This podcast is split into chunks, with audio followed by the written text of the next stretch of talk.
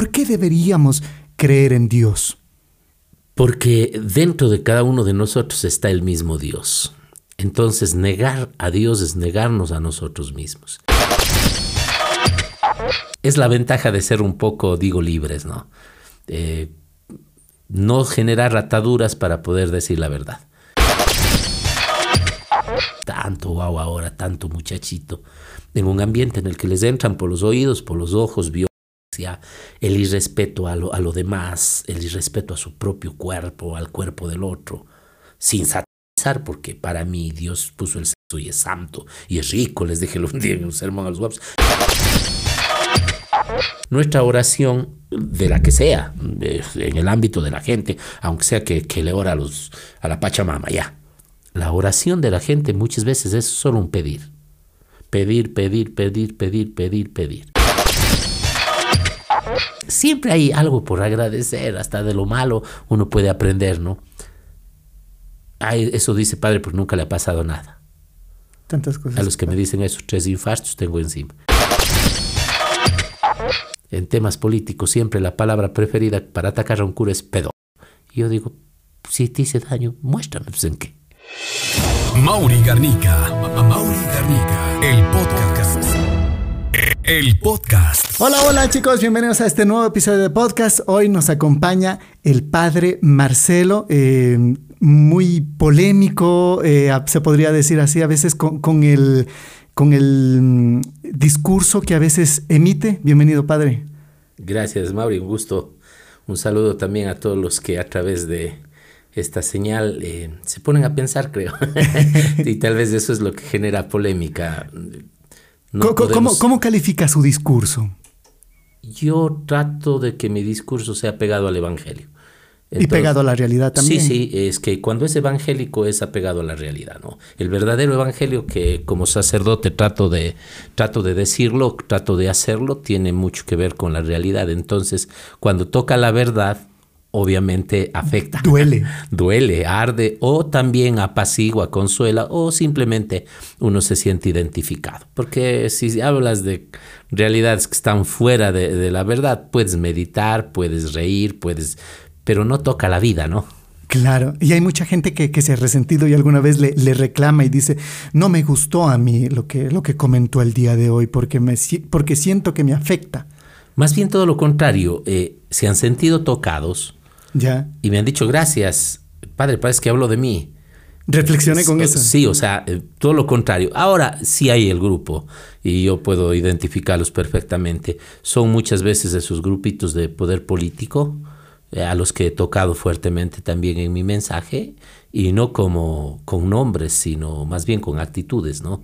Porque hay el político honesto, pero hay el ladrón, entonces el ladrón siempre se va a sentir enojado. Claro, y a veces cuando se pide apoyo para algo, entonces ya no, como que bueno, se eh, reserva. En eso eh, es la ventaja de ser un poco, digo, libres, ¿no? Eh, no generar ataduras para poder decir la verdad. Es los grandes compromisos que a veces adquieren la gente, ya entran con, con el ancla al cuello y no pueden navegar libremente. en cambio, cuando uno no tiene deudas con nadie ni eso, puede hablar tranquilamente de las cosas que están. Entonces, claro, a mí a veces me han tildado de ser un cura de izquierda. Otros ahora me tildan de ser de derecha. Entonces eso me hace sentir muy bien porque quiere decir que no estoy definiéndome por una corriente, no sino más definido, obvio, claro. porque la izquierda no siempre lleva a donde quiero, la derecha no siempre lleva donde quiero, y la izquierda o la derecha tienen errores y tienen verdades y aciertos. Por eso trato de ser pegado al Evangelio, porque el Evangelio de Jesús creo que ese sí es la verdad. Eh, O sea, y usted dice que, por ejemplo, en la religión no debería haber una, una corriente de izquierda o de derecha. No, no podemos considerarnos, si es que somos realmente seguidores de Jesús, ni de izquierdas ni de derechas. Claro, esas ideologías que a veces son puestas por el, por el político, digo yo. Exactamente. Por o el político. Usted habla de eso, son ideologías.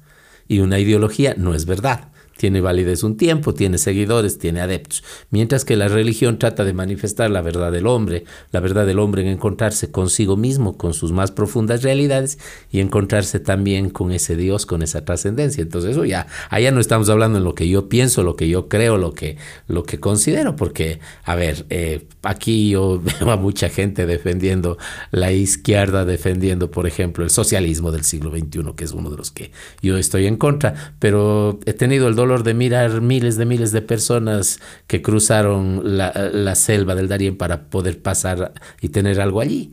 Entonces no es tan bueno si la gente está muriendo tanto así, ¿no? Y claro, pueden buscar mil argumentos, que esto, que el otro, pero si un cuchillo contra mi piel en el lado del filo ejerciendo cierto grado de presión me corta, no puedo pensar que a usted no le corte porque usted es buena gente. claro. Y en la sociedad que, vivimos actualmente, donde hay eh, muchos choques ideológicos, donde eh, hay mucha gente que, que ha perdido la fe, ¿usted qué diría, por ejemplo, por qué deberíamos creer en Dios? Porque dentro de cada uno de nosotros está el mismo Dios. Entonces negar a Dios es negarnos a nosotros mismos. Es negar que somos algo más que un cuerpo animado, que un cerebro evolucionado, que una razón lógica que va desarrollando conceptos, ideas, inteligencias. Seríamos una inteligencia artificial tonta porque ni siquiera tuviéramos la capacidad de la inteligencia artificial que vemos. Entonces sería negarnos a nosotros mismos, lo que nos hace diferentes y lo que nos hace, según el Evangelio y según la antropología, ocupar la cúspide eh, de la cadena evolutiva, o para mi modo de ver, lo que nos hace ser señores de la creación, que eso es bíblico, es eso, es la condición de la espiritualidad. Entonces esa espiritualidad está hablando del espíritu eterno, del que no cambia, del que permanecerá cuando usted y yo ya no estemos y su ideología y la mía ya no esté. Entonces, creer en Dios es creer a la final en lo que somos, en ese ser, en esa esencia que nosotros llevamos. Y si no creemos en ello, estamos negando nuestro destino. Un animal más que vino, pasó por este mundo dejando una leve huella que no sirvió para nada. Si no creemos en Dios, seríamos como un animal, dice usted, en resumen. Es que somos animales. Claro, y somos animales racionales, pero no es solo la racionalidad la que nos diferencia. Está en nosotros el sentido trascendente, ese de saber quiénes somos, de saber que todavía no hemos llegado a hacer todo lo que quisiéramos y de buscar en el amor, en la verdad, en la justicia, las realizaciones más profundas. Entonces eso, eso no se consigue sin esa espiritualidad, ¿no? Como le quiera llamar. Por eso, para no entrar en conflicto, a veces, por ejemplo, en clase de antropología yo hablo de trascendencia que si uno se pone a ver es lo mismo. Claro, a eso también me quería ir con la, con la siguiente pregunta. O sea, por ejemplo, eh, eh, en este mundo donde hay muchas religiones, llega un momento en que muchos se han preguntado, eh, ¿cuál es la correcta? A ver, eh, hay una parábola muy linda que es la parábola de los sabios ciegos, ¿no? En la que cada uno, eh, me parece que es de Tony de Melo, ya el Alzheimer me está tomando también uno, ha hablado tanto más que leído tanto, pero leído también alguna cosita que ya con los años se va olvidando de quién y se queda con la esencia. Habla de, de que una, unos sabios estaban discutiendo sobre lo que tenían en sus manos, es decir, la verdad. Y uno decía, eh, pero esto es, evidente, o sea, ¿cómo se pueden estar confundiendo ustedes? Esto es un gran árbol. Es un gran árbol, sí, es un árbol. El otro decía, estás loco, o sea, ¿cómo puedes tú estar dentro de los sabios? Esto es una gran montaña. Y el otro decía, yo no les entiendo por qué ustedes están en esta discusión de sabiduría de la verdad si yo lo tengo clarísimo, esto es un plumero. El otro decía, lamento decirles que ninguno de ustedes está en la verdad. Yo lo, que puedo sentir como verdad que esto es una gran serpiente. Es una serpiente inmensa. Y el otro decía, ah, si pudiera ver dónde está y dónde termina este gran sable, terminaría por cortar todas sus mentiras. ¿Cuál era la verdad? Esa le iba a preguntar, cuál era la verdad? La verdad era que cada sabio estaba tocando un pedacito de verdad e ignorantemente, sabio en lo, que sabía e ignorante en lo que no veía de los demás. Cada uno estaba tocando una parte de un inmenso elefante. El que tocaba el árbol se abrazaba de una pata, el que tocaba la gran panza y creía que era una montaña, o el que tocaba el endeble rabo pensando que era un plumero, no tenía la misma visión del que tocaba la, la trompa del elefante que creía que es una serpiente, o del que manipulaba el colmillo pensando que era un gran sable. ¿no? Entonces, es, eso pasa más o menos con la religión. El ser humano no puede eh, ser dueño de Dios, no puede eh, atreverse a decir, porque no es Dios. Eso ahí nos hace falta mucha humildad. No somos Dios, no podemos sostener ni un cabello de nuestra cabeza, ni alargar un día de vida de las personas que más amemos. No podemos conocer la verdad. ¿Cuánto quisiera yo conocer la verdad cuando llega peleando marido y mujer? Para decirle, tú tienes la verdad y tú estás mintiendo. No, son verdades, son puntos de vista.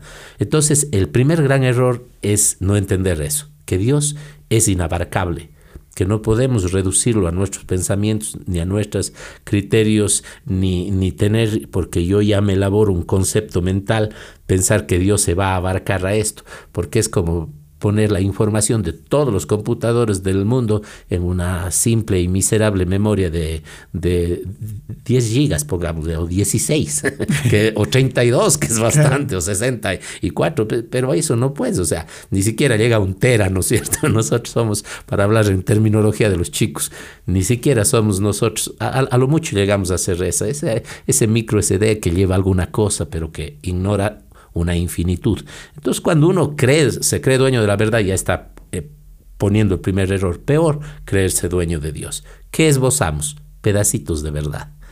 Pedacitos de Dios, pedacitos de su sabiduría que se van desarrollando. Por eso que en el conocimiento, por ejemplo, hablando concretamente de mi religión, aquí sí lo puedo hablar como sacerdote católico, no es solo la escritura la que me da la verdad, porque eso es parte de un pueblo que recibió eh, esos escritos sagrados, ¿no?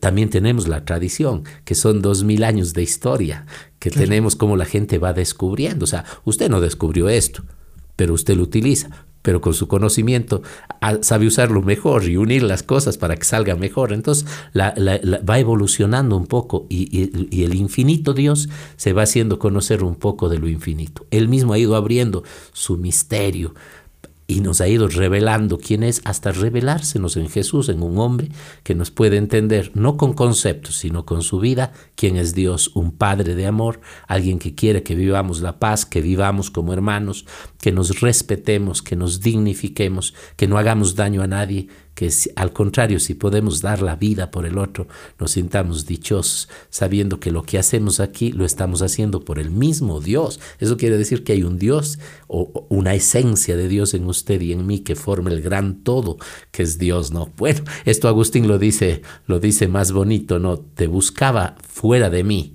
me lanzaba por fuera y me lanzaba sobre el bien y la belleza, y yo no estaba ni contigo ni conmigo.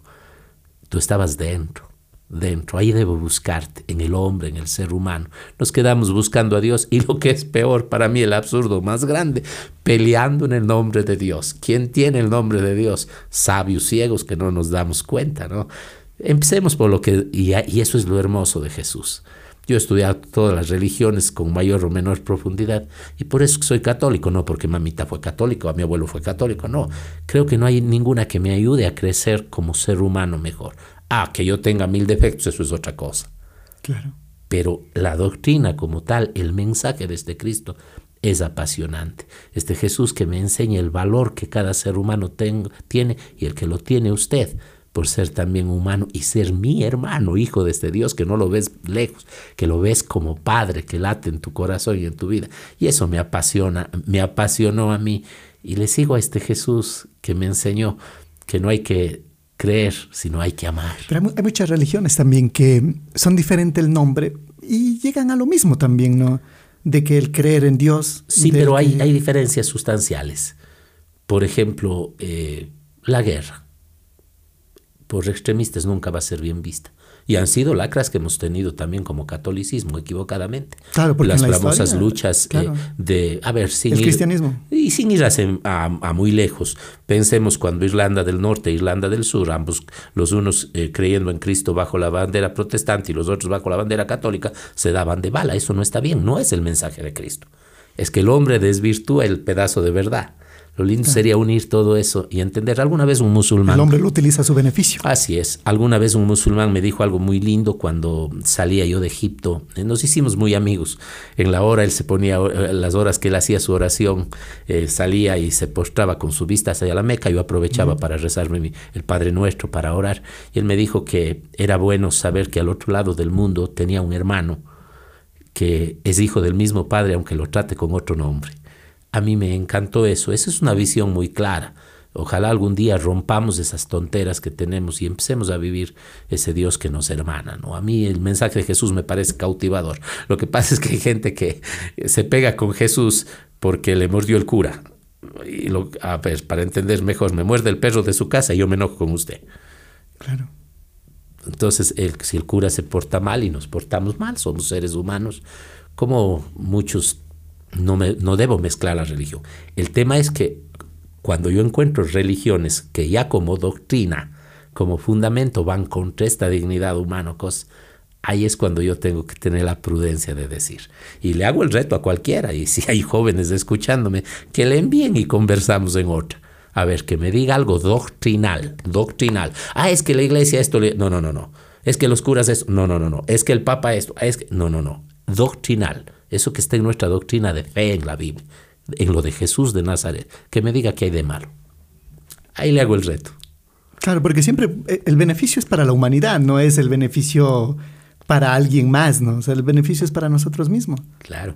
En cambio, yo, yo sí puedo decir, y según me dicen, por ejemplo, cuando me dice, a ver, otra religión, yo saco cosas que en su doctrina me parecen locas. Sí, ¿no? O sea, ya, ya en su doctrina, no me refiero a, que el curita me dijo, o el pastor me dijo, o el, o el anciano me dijo, o el, o el imán me dijo, por utilizar eh, ciertos líderes, ¿no? Claro. Hay, hay matrimonios. Salud. Hay matrimonios em, donde los esposos son de diferentes religiones. ¿Cómo, ¿Cómo sobrellevar eso? ¿Qué aconseja usted? Lo primero que suelo hacer a gente que llega y me dice que quiere casarse con una persona pero que profesa otra religión, les invito a que conversen y pongan eh, muy sobre la mesa claramente ciertos aspectos, sobre todo de su práctica de fe después, para que no, haya, para que no haya la imposición. O sea, a ver, tú eres eh, de X religión y yo soy católico. Tú después no te vas a enojar conmigo porque yo me voy a misa y yo después no me voy a enojar contigo porque vas a X forma de expresar tu fe.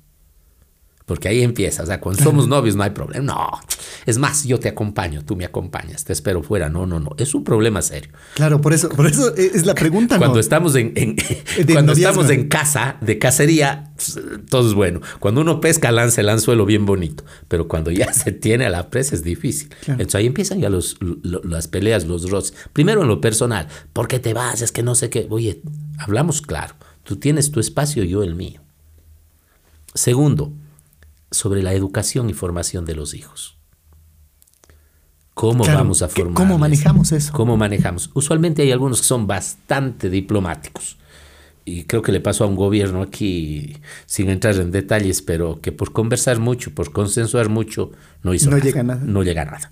Entonces, a ver, a un niño yo no le puedo eh, eh, invitar a dialogar si quiere comer vitaminas, si quiere comer comida saludable, no, porque está en un proceso de desarrollo. Así como el cuerpo necesita alimentación, la parte mental necesita alimentación. No puedes decir ya ajusta tu edad para que tú decidas si quieres estudiar o no, porque no quiero hacer de ti un niño infeliz, no. Sé que no será lo mejor que doy, pero tengo que enseñarle a leer, a escribir, porque el mundo funciona así. Y lo mismo lo espiritual. Entonces, si a una persona yo no le enseño que dentro de él tiene esa espiritualidad, es muy posible que cuando crezca no quiera saber de nada. Entonces, el gran error de los papás diplomáticos, no, que él decida cuando crezca. Salvo que yo tenga un, un espectro eh, tan grande de Dios, de las religiones, que le vaya presentando todas y diga cuál, pero a pesar de eso va a decir, bueno, pero ¿qué me ofreces tú como ser humano? Claro, porque al último voy a ver qué me conviene también. Claro, claro. Entonces, en la formación de los hijos hay que tener cierta libertad. En la Iglesia Católica, por ejemplo, que es de la que puedo hablar con mayor propiedad porque es a la que me pertenezco, existen los matrimonios mixtos que se llaman. o de disparidad de cultos otra. Entonces, por ejemplo, en la que un católico se puede casar con un cristiano de otra creencia, por ejemplo, un luterano, un anglicano, o se puede casar inclusive con un ateo, una persona que diga no creer, o con otra religión.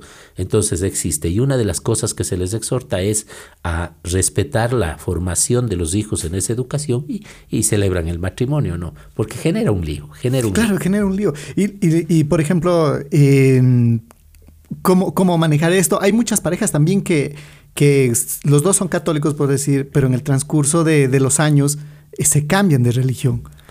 O, o, nunca lo fue uno, ¿no? Porque o sea, de nombre es, pero no, no ejerce. A ver, usted tiene ahí su título de comunicador social, ¿no es cierto, Mauro? Claro. Pero si usted no tuviera todo lo que hace, todo lo que está realizando, su trabajo, su estudio, eh, sus producciones, no sería. Nunca lo No, pero soy. Ah, tienes el título de, pero no eres. ¿No es cierto? Porque eso es la práctica, es el día a día. Asimismo es la fe. O sea, hay mucha gente que se dice ser católica, pero no lo es. No lo fue por eso. Se dice, no practica. Por eso se, llega en un momento en que optan por otra religión. Y, y, no solo eso, es que como no fui nada cuando uno no tiene nada, yo puedo estar en un lugar donde hay mucha comida, pero no haber comido. Y decir, ¿tienes hambre? Sí. Entonces eso le pasa a la gente. Y salir de ese lugar donde había todo para comer y no comió. Y como se muere de hambre, como les pasa a veces en la fiesta a los, a los enojados. Nunca faltan marido y mujer que se enojan en una fiesta, ¿verdad? Y, y, ya salen. Y, y, no comió porque estaba mal genia ella. No, no quiero comer porque él estaba tomando, pues se me ocurre. Alguna vez vi eso por eso. O sea, salieron de la fiesta y en el camino, ¿podemos parar un rato? Quiero comer aquí, tengo hambre. No piensas darme de comer. Ir, comprando una hamburguesa, aunque sea. Oye, pues ya muy buena comida. ¿Por qué vienes a comer comida chatarra? Que le Es que estaba mal genio. No. Entonces, cuando la gente está hambrienta, come cualquier cosa. Y eso es lo que pasa aquí espiritualmente. La gente está hambrienta de una espiritualidad, de algo que llene la vida. Y por eso hace cualquier bobada. Por eso hay inclusive gente creyendo, qué sé yo, en los astros, en cosas como estas, ¿no? Que dista mucho de ya, yo creo que hasta del desarrollo de la ciencia como tal, ¿no? Entonces... depende también cómo fueron inculcados en, casa también, ¿no? Así es. Es que es nuestra formación. Por eso digo que a los pequeñitos hay que formarles en algo. Ya que después tome, no tome, asuma, no asuma, eso es otra cosa. Ahora la gente cuando esté en este conflicto sí es bueno invitarles a sentar. Eh, yo a la gente le digo, a ver, tú no le convenzas, pongamos que usted es el católico y su esposa la que profesa otra religión. cuando dice, pero padre, ¿cómo? A ver, a ver, primero no pelees, no discutas. Muéstrale tu amor, muéstrale tu bondad, muéstrale cómo eres tú capaz, lo que Dios hace en ti a través de ti. Y te aseguro que es la mejor manera que le convences, porque si tú eres bravo, a ver, un esposo que diga yo soy católico y mi mujer es de X religión, pero él llega, pega, insulta, se emborracha y la otra es buena, es, perdóname, tú estás dando un antitestimonio, nadie te va a seguir. Pero si tú eres toda bondad y todo, vas a convencer con tus acciones y con tu vida, ¿no? Entonces, el diálogo antes, el mostrar verdaderamente con mis acciones durante, eso va a hacer que la gente tenga armonía, ¿no? Y, y en el Vaticano II se habla de las semillas del verbo. ¿Qué es eso? Eh, eh, es un concilio, ¿no? Y eh, el, el, Papa con sabiduría habló de las semillas del verbo. Es decir, la semilla que está de Jesús, de su palabra, la semilla de Dios sembrado en muchos corazones, que aunque no conozcan a Jesús, que aunque no sepan, pero tienen la semilla del amor, de la bondad, entonces estamos trabajando por el mismo proyecto de Dios. A ver, puede haber un... De hecho, yo me he encontrado a lo largo de mi vida con personas que no tienen mi fe y nunca hemos peleado por, la fe, pero hemos visto el trabajo común que tenemos que hacer, atender a los niños, atender a los ancianos, ayudar a los enfermos. No tenemos para qué ponernos a discutir con la fe. Alguna vez que alguien me predicaba, estaba por ahí haciendo arreglos en la casa, entonces parecía la persona que estaba haciendo los arreglos en la casa, no el párroco, se acerca a predicarme y yo le digo, bueno, ¿usted cree en Dios? Sí, yo también. Usted quiere ese mundo mejor, ese mundo bueno, ese mundo de hermanos, ese mundo justo en el que la gente no pelee, que no haya error. Sí, claro, quiere la paz, sí. Entonces ya queremos lo mismo, no discutamos. claro, por eso. Y yo también tenía incluso la, otra pregunta que decía, ¿es necesario pertenecer a una religión eh, para estar cerca de Dios? Entonces esto se resume también en que no necesariamente, ¿no? No, eh, todo lo contrario. Eh, yo puedo tener todas las aptitudes de músico No digo de deportista, porque puede ser el balón y o la pelotita gorda. Usted tiene sus aptitudes de, de comunicador. Pero si usted no practica y no está en ese círculo, es más difícil. El deportista, por toda la capacidad que tenga, el talento que tenga, ¿qué necesita para mostrar? Por ejemplo, a ver, Messi es Messi. Claro. Que me perdonen los del cristiano, pero ya, Messi es Messi para mí. ¿No es cierto? Pero Messi podría hacer lo que hace sin un equipo. De hecho, ya se le vio alguna vez en un mundial en el que su equipo no jugó para él, por lo que haya sido. No quiero entrar en detalles, no soy especialista en fútbol. ¿Pudo lucir todo lo que quiso? Mientras que en el Barca era totalmente contrario, porque prácticamente jugaban para él y jugaban con él. Entonces, el grupo influye. El grupo influye. Si yo estoy en un ambiente en los que les pasa tanto, wow, ahora tanto muchachito, en un ambiente en el que les entran por los oídos, por los ojos, violencia, el irrespeto a lo, a demás, el irrespeto a su propio cuerpo, al cuerpo del otro, sin satanizar, porque para mí Dios puso el sexo y es santo y es rico, les dije un día en un sermón a los guapos, pero cuando lo vives bien, si de no te destruye, o sea, si un muchacho vive en todo esto es muy difícil que pueda, pero si en un ambiente le van cultivando, ayudando, apoyando, es más fácil. Entonces el congregarse la palabra eclesia significa comunidad. Cuando yo tengo una comunidad que me ayuda, que si me voy quedando me empuja, me anima, que si voy muy adelante les voy guiando, les voy trayendo, les voy animando también a ellos, eso ayuda. Esa es la importancia de tener una comunidad, un referente, una iglesia. Refuerza mi, mi creencia. Por supuesto voy ratificando, somos seres humanos que a veces flaqueamos. Ustedes los, eh, los periodistas tienen una asociación, tienen un grupo, se identifican. Eh, las feministas, eh, con todos los, los, los, reparos a ciertos grupos que yo puedo tener, pero ellas tienen una frase muy linda, nos tocan a una, nos tocan a todas. Fuera lindo ser entonces esa convicción de cuerpo, de hermandad, de fraternidad. Cristo lo dice bien bonito, somos un cuerpo. Cristo es la cabeza, dirá San Pablo, ¿no es cierto? Lo comparale con el cuerpo. Cristo es la cabeza, pero cada uno cumpla una misión dentro de ello. Entonces, esa es la importancia. Entonces, si, usted no va a su comunidad, si usted no va, pues sí, puede ser bueno y puede hacer el bien a mucha gente, pero de pronto falta usted en ese lugar para hacer algo. Es como el papá, el papá puede ser bueno, le da todo a los hijos, respeta a su mujer, no es infiel, pero no hace nada ni colabora en nada más que lo que hace él. Es más, no hace nada, es, un, es un ente allí. No, pues, tiene que, aunque sea peleando, peleando, a veces involucrarse en las cosas. Eso le hace parte de, ¿no es cierto? Entonces, en la sociedad no somos, no somos solo esos seres, como yo dije hace un momento, eh, con inteligencia racional, un cuerpo, somos también, ¿no es cierto?, un ser social. Somos seres de encuentro, entonces el, el, encuentro con el otro es cuando potenciamos más mi relación con Dios también. Necesitamos eso, ¿no? Sí. ¿Y cómo, cómo darnos cuenta, ahora yendo a los otros extremos, ¿no? ¿Cómo nos damos cuenta de que, de que nos falta Dios? Yo creo que hay varias razones. Porque, por ejemplo, en uno de, sus eh, sermones, los, que habla, muchas veces se, se, se, habla de esto, de que te falta Dios, te falta esto, y mucha gente lo dice, ¿no? Pero ¿cómo llegamos a esa conclusión de que a mí me falta o cómo yo me doy cuenta de que me falta Dios? Eh, hay, eso decía, hay varios detonantes. Normalmente el cáncer en una persona no se ve. Es lo último que se descubre. Y cuando se descubre a tiempo se sana. ¿Qué es lo que empieza a asomar? Empiezan a asomar síntomas. El médico no ataca la enfermedad porque la enfermedad no se ve. Primero ve la sintomatología. De ahí hace una prueba de análisis, unas cosas, hasta llegar a una conclusión. Y aún así a veces se equivoca. Nosotros también. Hay síntomas, por así decirlo, de la gente falta de Dios. Gente que no tiene paz. No hay paz. Que no tiene ni paz interior ni paz exterior. Se pasa peleando con todo el mundo. Yo alguna vez le he dicho a, a varias personas esto. Mira, tú puedes pelearte con uno y echarle la culpa diciendo es que es malo.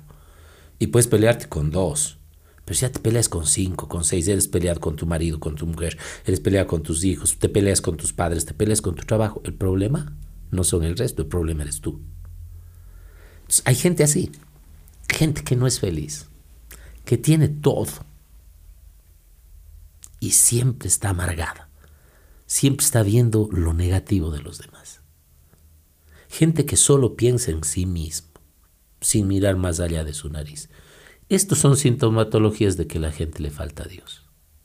Gente que se derrumba ante el primer problema y que quiere morir. Gente que vive para hacer, hacer, y mientras solo esté ocupado parece que está vivo, porque se siente un rato en el silencio y su vida es tan amarga, tan fea que no tiene. Gente que busca escapes, los vicios, los apegos, usar a una persona, usar y nunca llena, vacíos que no se llenan. Es el más claro síntoma de que falta Dios. Yo a mucha gente le digo, ya has probado, ya has probado. Has hecho esto, el otro, has tenido parejas a gusto, has bebido, has hecho, has viajado, has disfrutado. Sigues insatisfecho. Prueba con Dios. Búscale a Él. Busca eso que te llena el espacio que nadie puede llenar. Dice San Agustín. A mí me encanta San Agustín. Es uno de los tipos que junto a Pablo y a Pedro me, han fascinado a mí. San Agustín dice, nos hiciste para ti y nuestra alma estará inquieta hasta que no descanse en ti. Una de las traducciones, hay otras, ¿no? O sea, hay una parte en nosotros que no se llena con nada. Es como cuando usted almuerza, puede haber comido sabroso todo, pero la bebida es la bebida, tiene que tener el agua, el jugo, lo que a usted le guste, la, la biela. o sea, eso que a usted, ahí siempre va a haber ese espacio. Pues ese espacio estará vacío mientras no lo llenemos con espiritualidad. Y eso les pasa. Perdón que, que esta vez mire un poco la cámara y sea vinculativo con los jóvenes que, que siguen este podcast, que, que le siguen a usted, ¿no? Muchas veces, si tú sientes un vacío dentro, prueba con Dios. No te va a llenar nada no destruyas tu vida llenando con vacío. Llenar con vacío es como el, como el agujero negro en el universo. Puede, puede comerse soles enteros, galaxias enteras, seguirá creciendo. Si no llenas con esa parte espiritual que usted lo lleva dentro, no se va a llenar con nada. En la religión también se habla acerca de, del mal de la riqueza. Eh, se tiene como, como un prospecto de que la riqueza o el rico es malo. E incluso hay eh, partes en la, en la Biblia que dice, eh, bienaventurado el pobre. ¿La riqueza es mala? Nada de lo que tenemos es malo. Lo malo es lo que nosotros usamos, cómo lo usamos y cómo ponemos en él nuestro corazón. Esta taza es maravillosa para tomar lo que estamos tomando, esta agüita, para refrescar yo puedo usar esta misma taza y aún esa agüita que está ahí y agarrarle y echarle en la cara a usted. O darle un tazazo en la cabeza y romperle. ¿Es malo? No es malo. Estamos utilizando un sistema de tecnología de comunicación tratando de dar un mensaje. Eso es malo, ¿no? Pero podemos usarlo para todo lo contrario. Entonces, la riqueza no es el problema.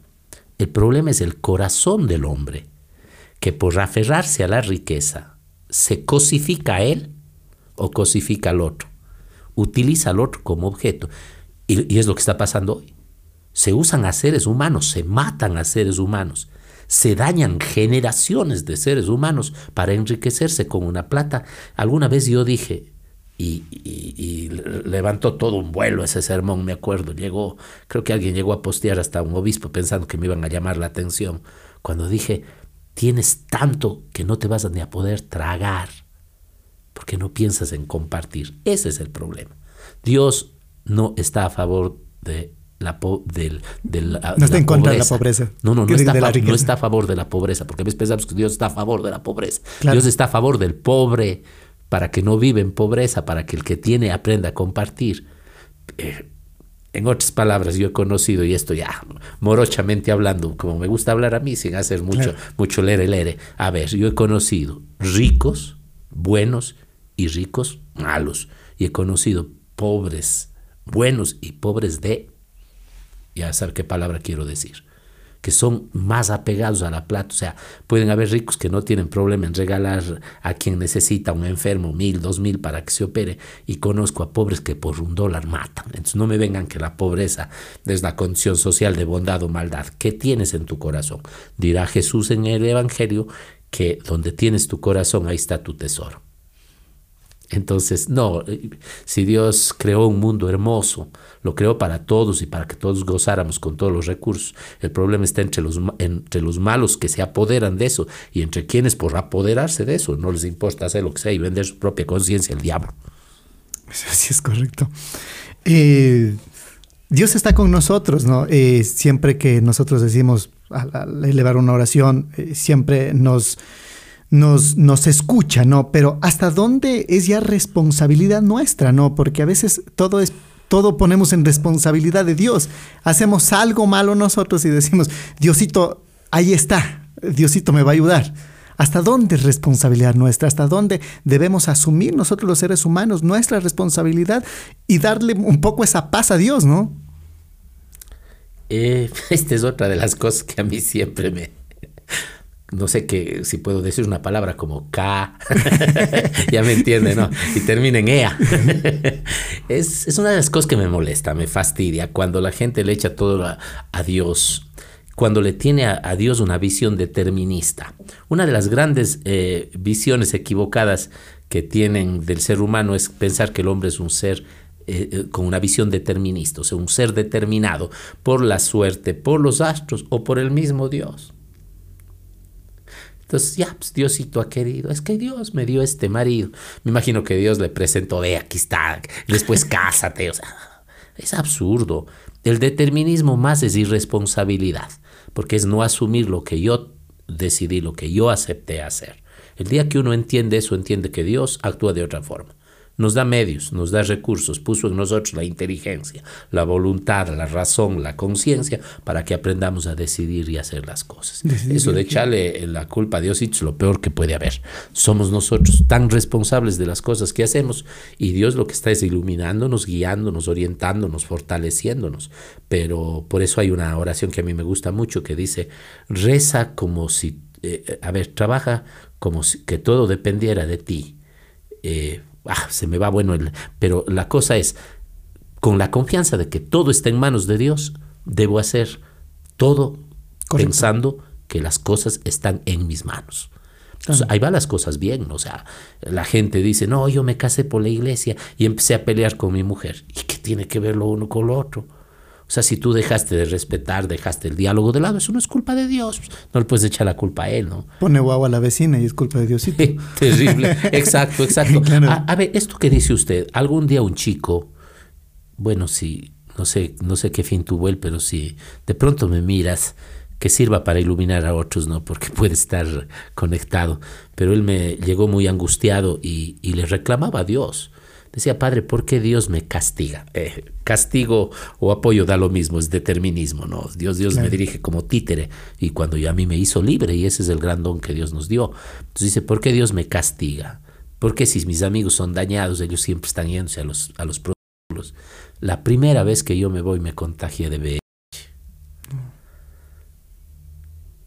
Y ahí me dice una vez, y eso que yo siempre uso mi escapulario de la Virgen del Carmen. Yo fui grosero, pero como para hacerle reaccionar y decir, oye, no le eches la culpa a Dios.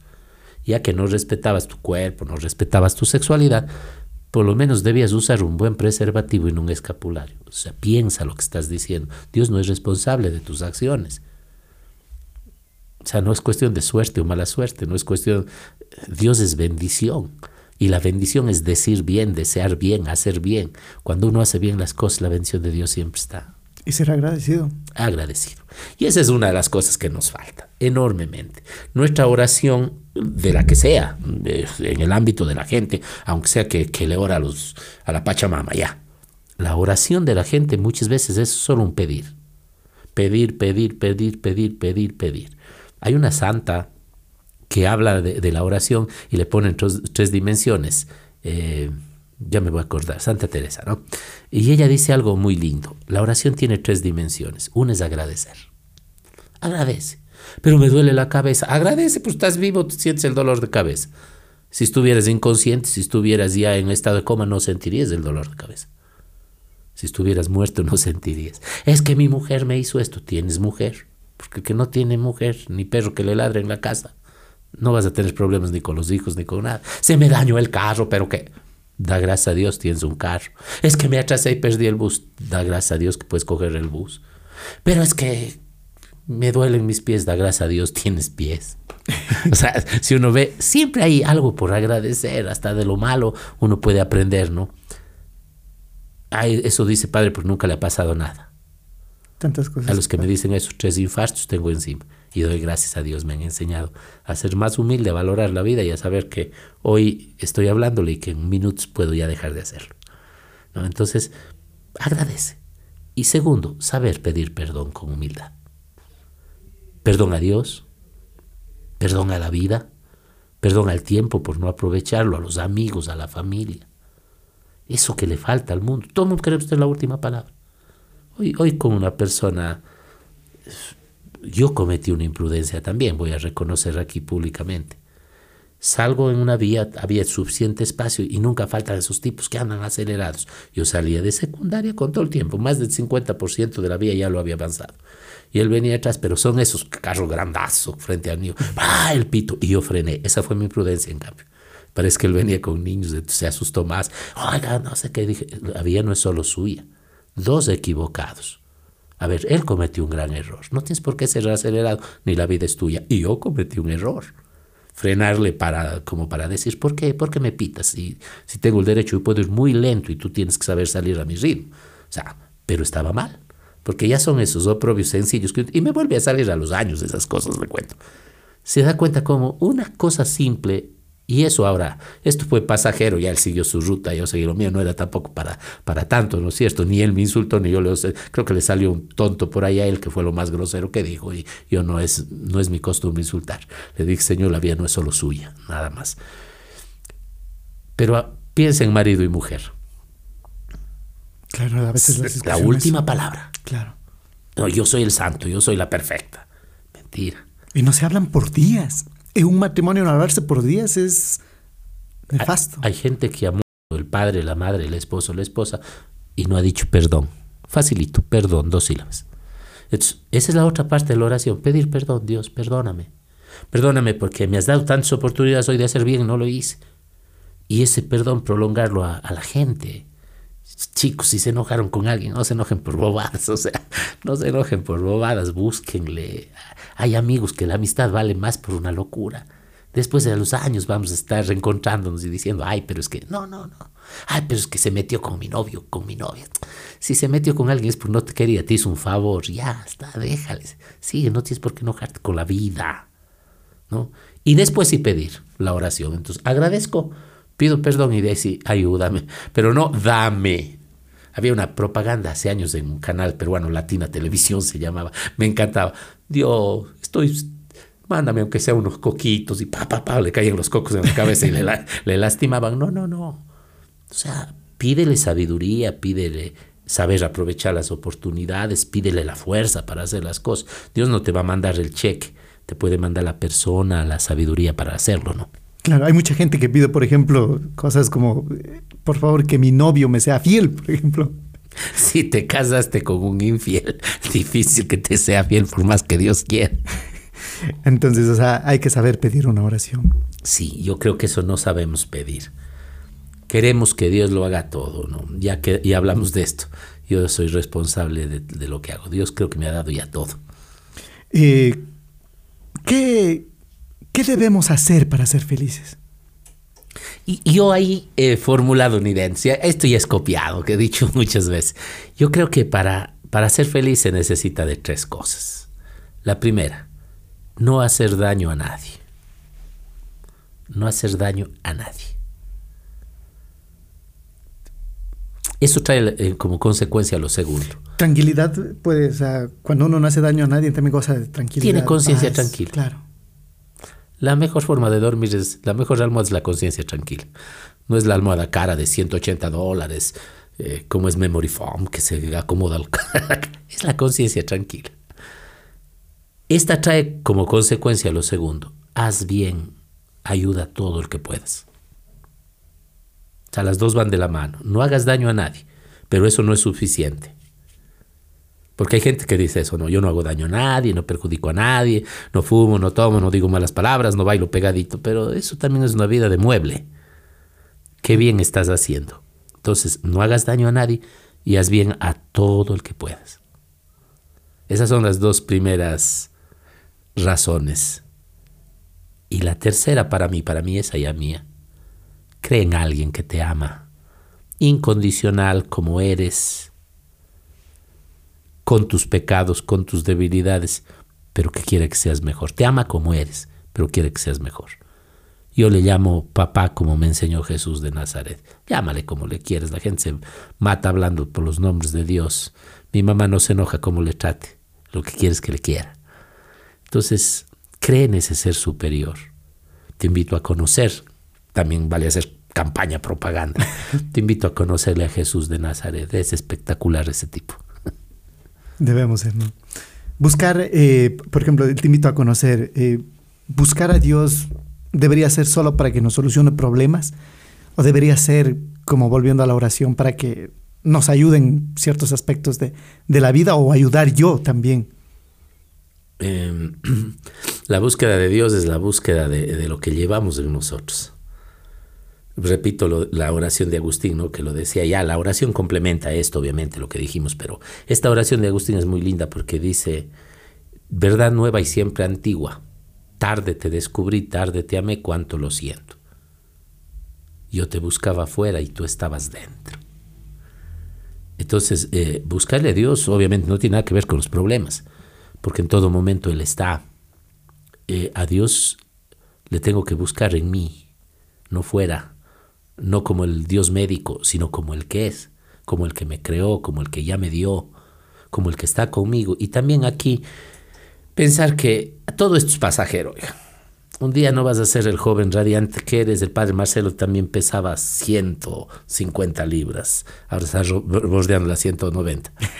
Eh, también tenía un físico incansable. O sea, esto se va. Los seres que más amamos, por más valiosos que sean, papá, mamá, novio, novia, padres, hijos, un día no los vamos a tener. Entonces, a Dios, eso va, el que va a permanecer va a ser esto este Dios. Tienes que buscarlo por eso, porque es eternidad, porque le da sentido a tu vida y le da sentido a lo que haces, a lo que da. no, no para solucionar el problema. El Dios médico de los imposibles, abogado de los imposibles, el Dios chicle tapa huecos, el Dios cupido, ese no es el Dios correcto. El Dios que buscamos en los exámenes para que nos vaya bien, no, mejor estudia, pídele a Dios que te ilumine. Que salgan preguntas fáciles, eso sí, pero primero estudia. Eh, hablábamos del, ser humano que a veces se reivindica eh, y cambia, ¿no? Y a veces mucha gente juzga. Y había por ahí alguna vez que usted decía, lo valioso del ser humano es que se pudo corregir, que se pudo, eh, pudo ver el, daño que estaba haciendo y, se pudo encaminar por, por, la, por, el, por el camino correcto. Sí. A ver, no hay un ser humano que no se equivoque. Hay una escena del Evangelio de Jesús que es muy linda, cuando Jesús defiende a la mujer adúltera, eh, una mujer que había sido sorprendida en adulterio y a la que iban a lapidar. Para los que no saben, esto dentro de la ley judía era muy sencillo. A la mujer, a la mujer, no al hombre, ahí había mucho machismo y hay todavía en el mundo. A la mujer la ponían en el centro de la plaza o del lugar donde la encontraron y le iban apedreando. O sea, todos, todos le lanzaban las piedras, ¿no? el agraviado hasta matarla. Esa es la mujer que está allí, la mujer adúltera. Y viene Jesús y le ponen en medio en jaque. La ley nos obliga a apedrearla. ¿Qué dices tú? Es doble intención. Si Jesús decía no le apedreen, se estaba yendo contra la ley de Dios, la ley de Moisés. Y si le decía apedreanle, ¿dónde quedaba el Dios bueno? Que, ¿Dónde está ese Dios bondadoso que profesas? O sea, eh, siempre le tratan de poner a Jesús en eso. Pero Jesús tiene una inteligencia increíble. Hay una obra muy linda que se llama Análisis de la inteligencia emocional de Jesús. Léanla y van a ver qué chéveres. Porque analiza al hombre, no al Dios, al, al ser humano así. Y Jesús dice, el que esté sin pecado, tírele la primera piedra. En este mundo no hay una persona que pueda lanzar esa piedra. no te hagas el santo, el problema es ese. No, pero es que yo, es que no sé qué. Si tú te has equivocado, eres barro de la misma hechura que el otro. Entonces, eres, lánzale la primera piedra si eres perfecto. Tú no eres ni yo soy, pero sí podemos ser mejores. Y entonces Jesús, cuando le mira a la mujer, dice, ¿dónde están los que te condenaban? Ella le va, se pone de pie Linda la actitud, ponerse de pie. O sea, porque cuando te equivocas estás caído, estás abatido. Y le dice, nadie me ha condenado. Y el único que perfecto que podía hacerlo, Dios, le dice, yo tampoco, porque no te vine a condenar. A la gente le encanta ver culpables. Busquemos soluciones. Somos como la asamblea. No vale esto, no vale el otro. Como los líderes sociales. Huelga por esto, huelga por... Propongan algo. No es fácil mantener. O sea, propongan. Si no aportas, calla. Entonces, no, no. Jesús le dice, yo no te condeno, el único que puedo, pero ándate y ya no peques más. Le da una solución a su vida. Todos nos equivocamos. El problema es querer vivir equivocados, querer vivir caídos. Si usted me escucha y esto ya, esto permítame decir, como cura he tratado un poco de ser medio más. Eh, si usted se ha equivocado mucho y pide perdón a ese Dios, nadie le ha condenado. Empiece una nueva vida, empiece. La noche es oscura, pero el día siempre sale el sol, aunque no lo veamos o no lo sintamos. Entonces, ánimo. Cuando nos equivocamos, ¿cuál, sería el primer paso para, para buscar un cambio? Reconocer. Reconocer. Ay, sí, es, eso es innegable.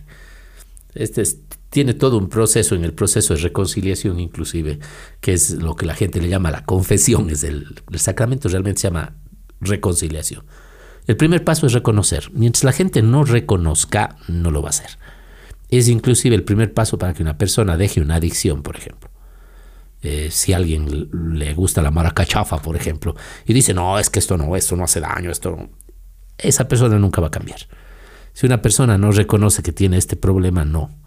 Si a usted le, le llevan, le ponen un, antifaz en sus ojos, le montan en un vehículo y lo dejan en alguna parte, ¿qué es lo primero que tienen que hacer?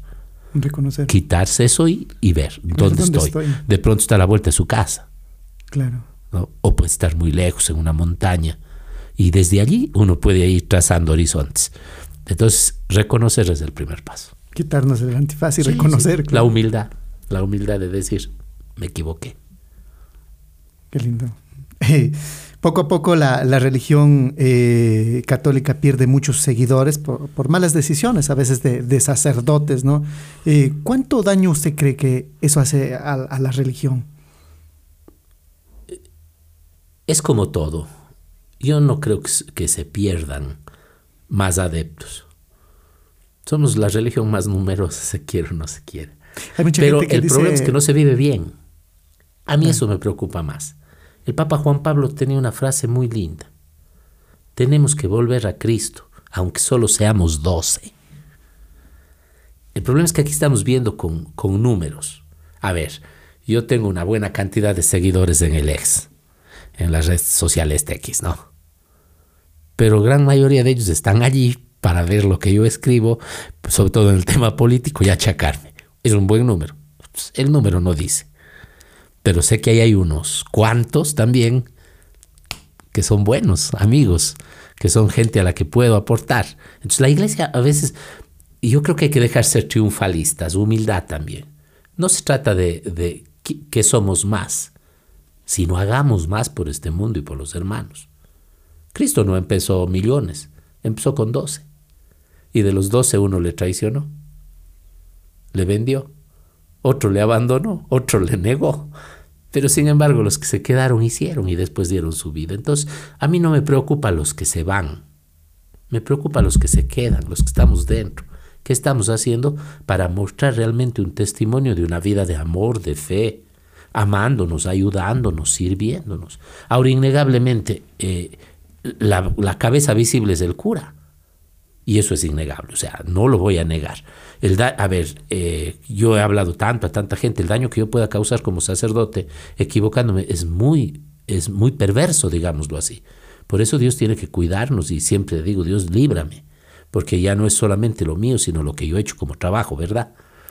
Pero cada cristiano, cada padre, cada madre, cada esposo, cada amigo debería preocuparse de dar ese testimonio bueno. Porque eso es lo que a la final le termina cambiando a la gente. Ahí, y este mundo ofrece cosas muy vacías, ¿no? Y estamos hablando de mil millones de gente que cree en Jesús. Entonces no es que ha mermado, ha aumentado. El problema es que mucha gente desaprovecha la vida, la juventud, y le busca a Dios en los reumas, en la vejez, en el cáncer, ya cuando hubiera sido lindo aprovechar esta vida, encontrarme con ese Dios amigo, compañero de camino que me enseñó a ser feliz sirviendo, amando, no haciendo daño a nadie, ¿no? Claro. Y, bueno, y aparte también los, los, los sacerdotes a veces, o sea, están ahí, pero eso no quiere decir que eso sea la religión. Es gente que tal vez ya tuvo incluso, ¿cómo sería? Eh, malos pensamientos desde antes y tal vez entró y nadie se dio cuenta, ¿no? Una de las cosas, por ejemplo, que siempre utilizan y que es innegable, el tema de abusos que ha habido a menores, por ejemplo. A ver, ese es un delincuente. Claro. Y el que tenga pruebas tiene que sancionarlo y, y denunciarlo. Y debe que, no vengan aquí con cosas. Yo, yo alguna vez dice, ahora estoy un poco alejado del tema académico, esas cosas, pero cuando estaba trabajando más hicimos un, un análisis para ver cuántos casos de esos hay en escuelas, colegios y hasta en universidades. Era altísimo. En el ejército. Altísimo. En, la familia. Es el mayor porcentaje de abuso. Por eso ya dejamos de mandar a los niños a la escuela, dejamos de tener escuelas. Por eso ya no debe haber fuerza pública, pues ya no debe haber familias entonces, porque los padres, y eso, eso acaba a las personas. Entonces no estoy justificando, son delincuentes, repito, y deben ser sancionados. Y nadie debe, a mis niños siempre les digo, nadie tiene derecho a tocarles y digan. Pero a veces lo que pasa es que les encanta endilgar algo, ¿no? Hay, que ser maduros para, para discutir. En temas políticos siempre la palabra preferida para atacar a un cura es pedo. Yo digo, si te hice daño, muéstrame pues, en qué. Y me río porque sé que de Zapata no cogeo, cogeo de muchas otras. ¿cierto? Pero la gente coge, y no es así, tenemos que aprender a decir y conocer con datos, porcentajes. Analicen, por ejemplo, cierto que en la iglesia, eh, sobre todo las que más ha sonado, por ejemplo, la americana ya, ha sonado muchísimo estos casos de abuso. Y está muy bien que sean sancionados. Y la iglesia ha tomado y allá se controla muchísimo. Documentación, todo, pero siempre se filtra algún degenerado, como dice usted, un enfermo. Porque para hacer eso hay que ser enfermos. Pero analicen en los otros ámbitos también cómo hay la cantidad de gente, sino que siempre es contra la iglesia. Aquí han puesto... Es que a veces los, malos elementos eh, como que... Ensucian más. Claro, ensucian más. Los malos elementos son los que ensucian más. Yo le digo siempre eso a la gente y, trato de, de, de manifestarles. En una pared blanca el manchón más pequeño se nota más. Pero eso mismo tiene que ser esperanza para nosotros los de fe. Quiere decir que todavía se, debe, se considera a la iglesia, al lugar de la religión, como algo blanco. Y por eso ese manchón, aunque sea para atacarlo, eh, ¿no es cierto? Porque ya donde esto abunda, ¿quién dice nada?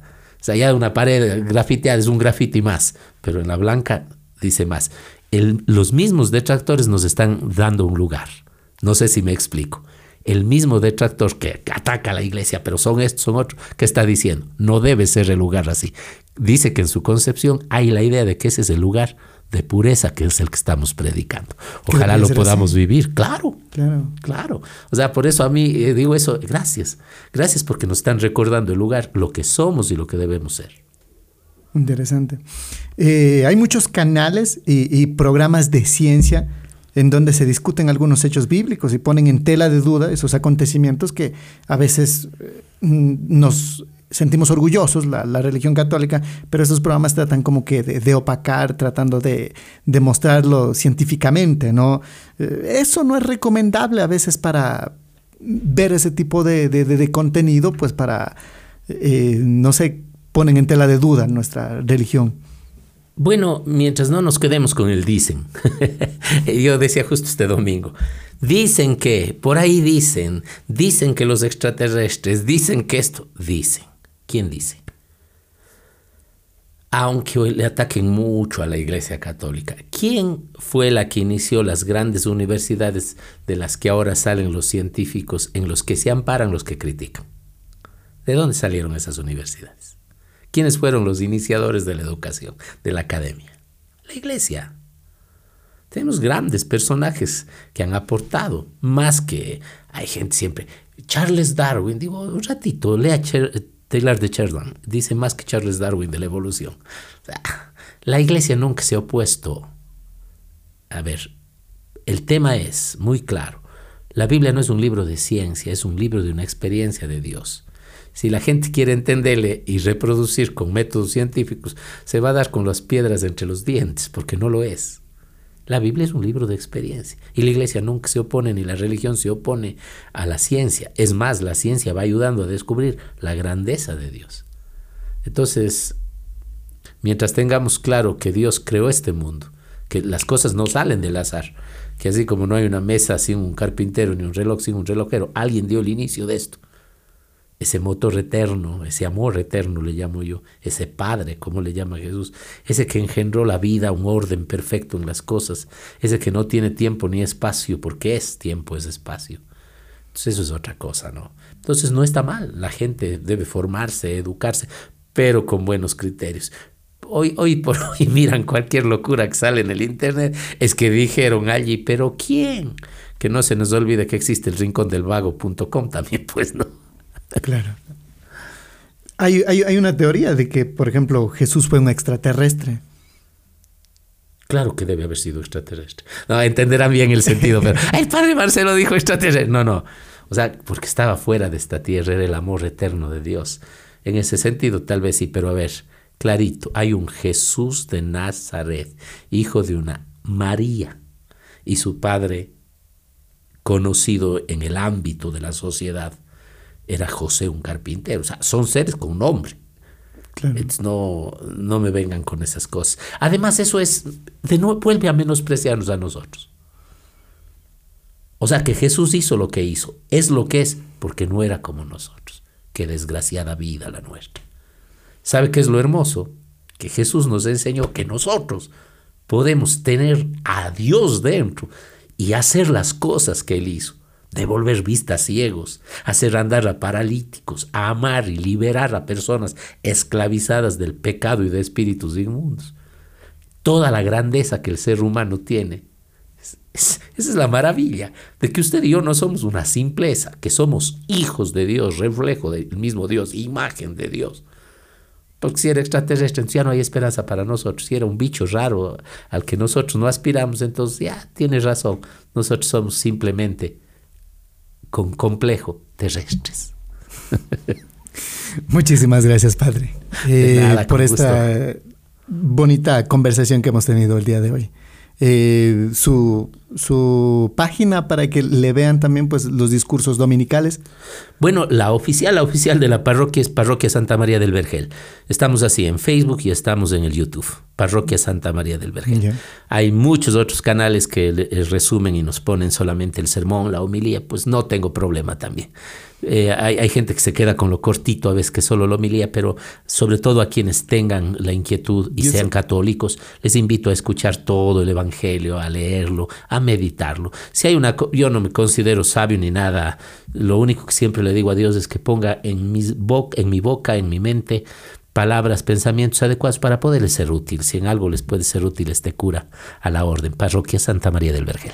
Muchísimas gracias, Padre, y hasta una próxima oportunidad. A usted, gracias y gracias a todos. Hemos presentado el podcast de Mauri Garnica.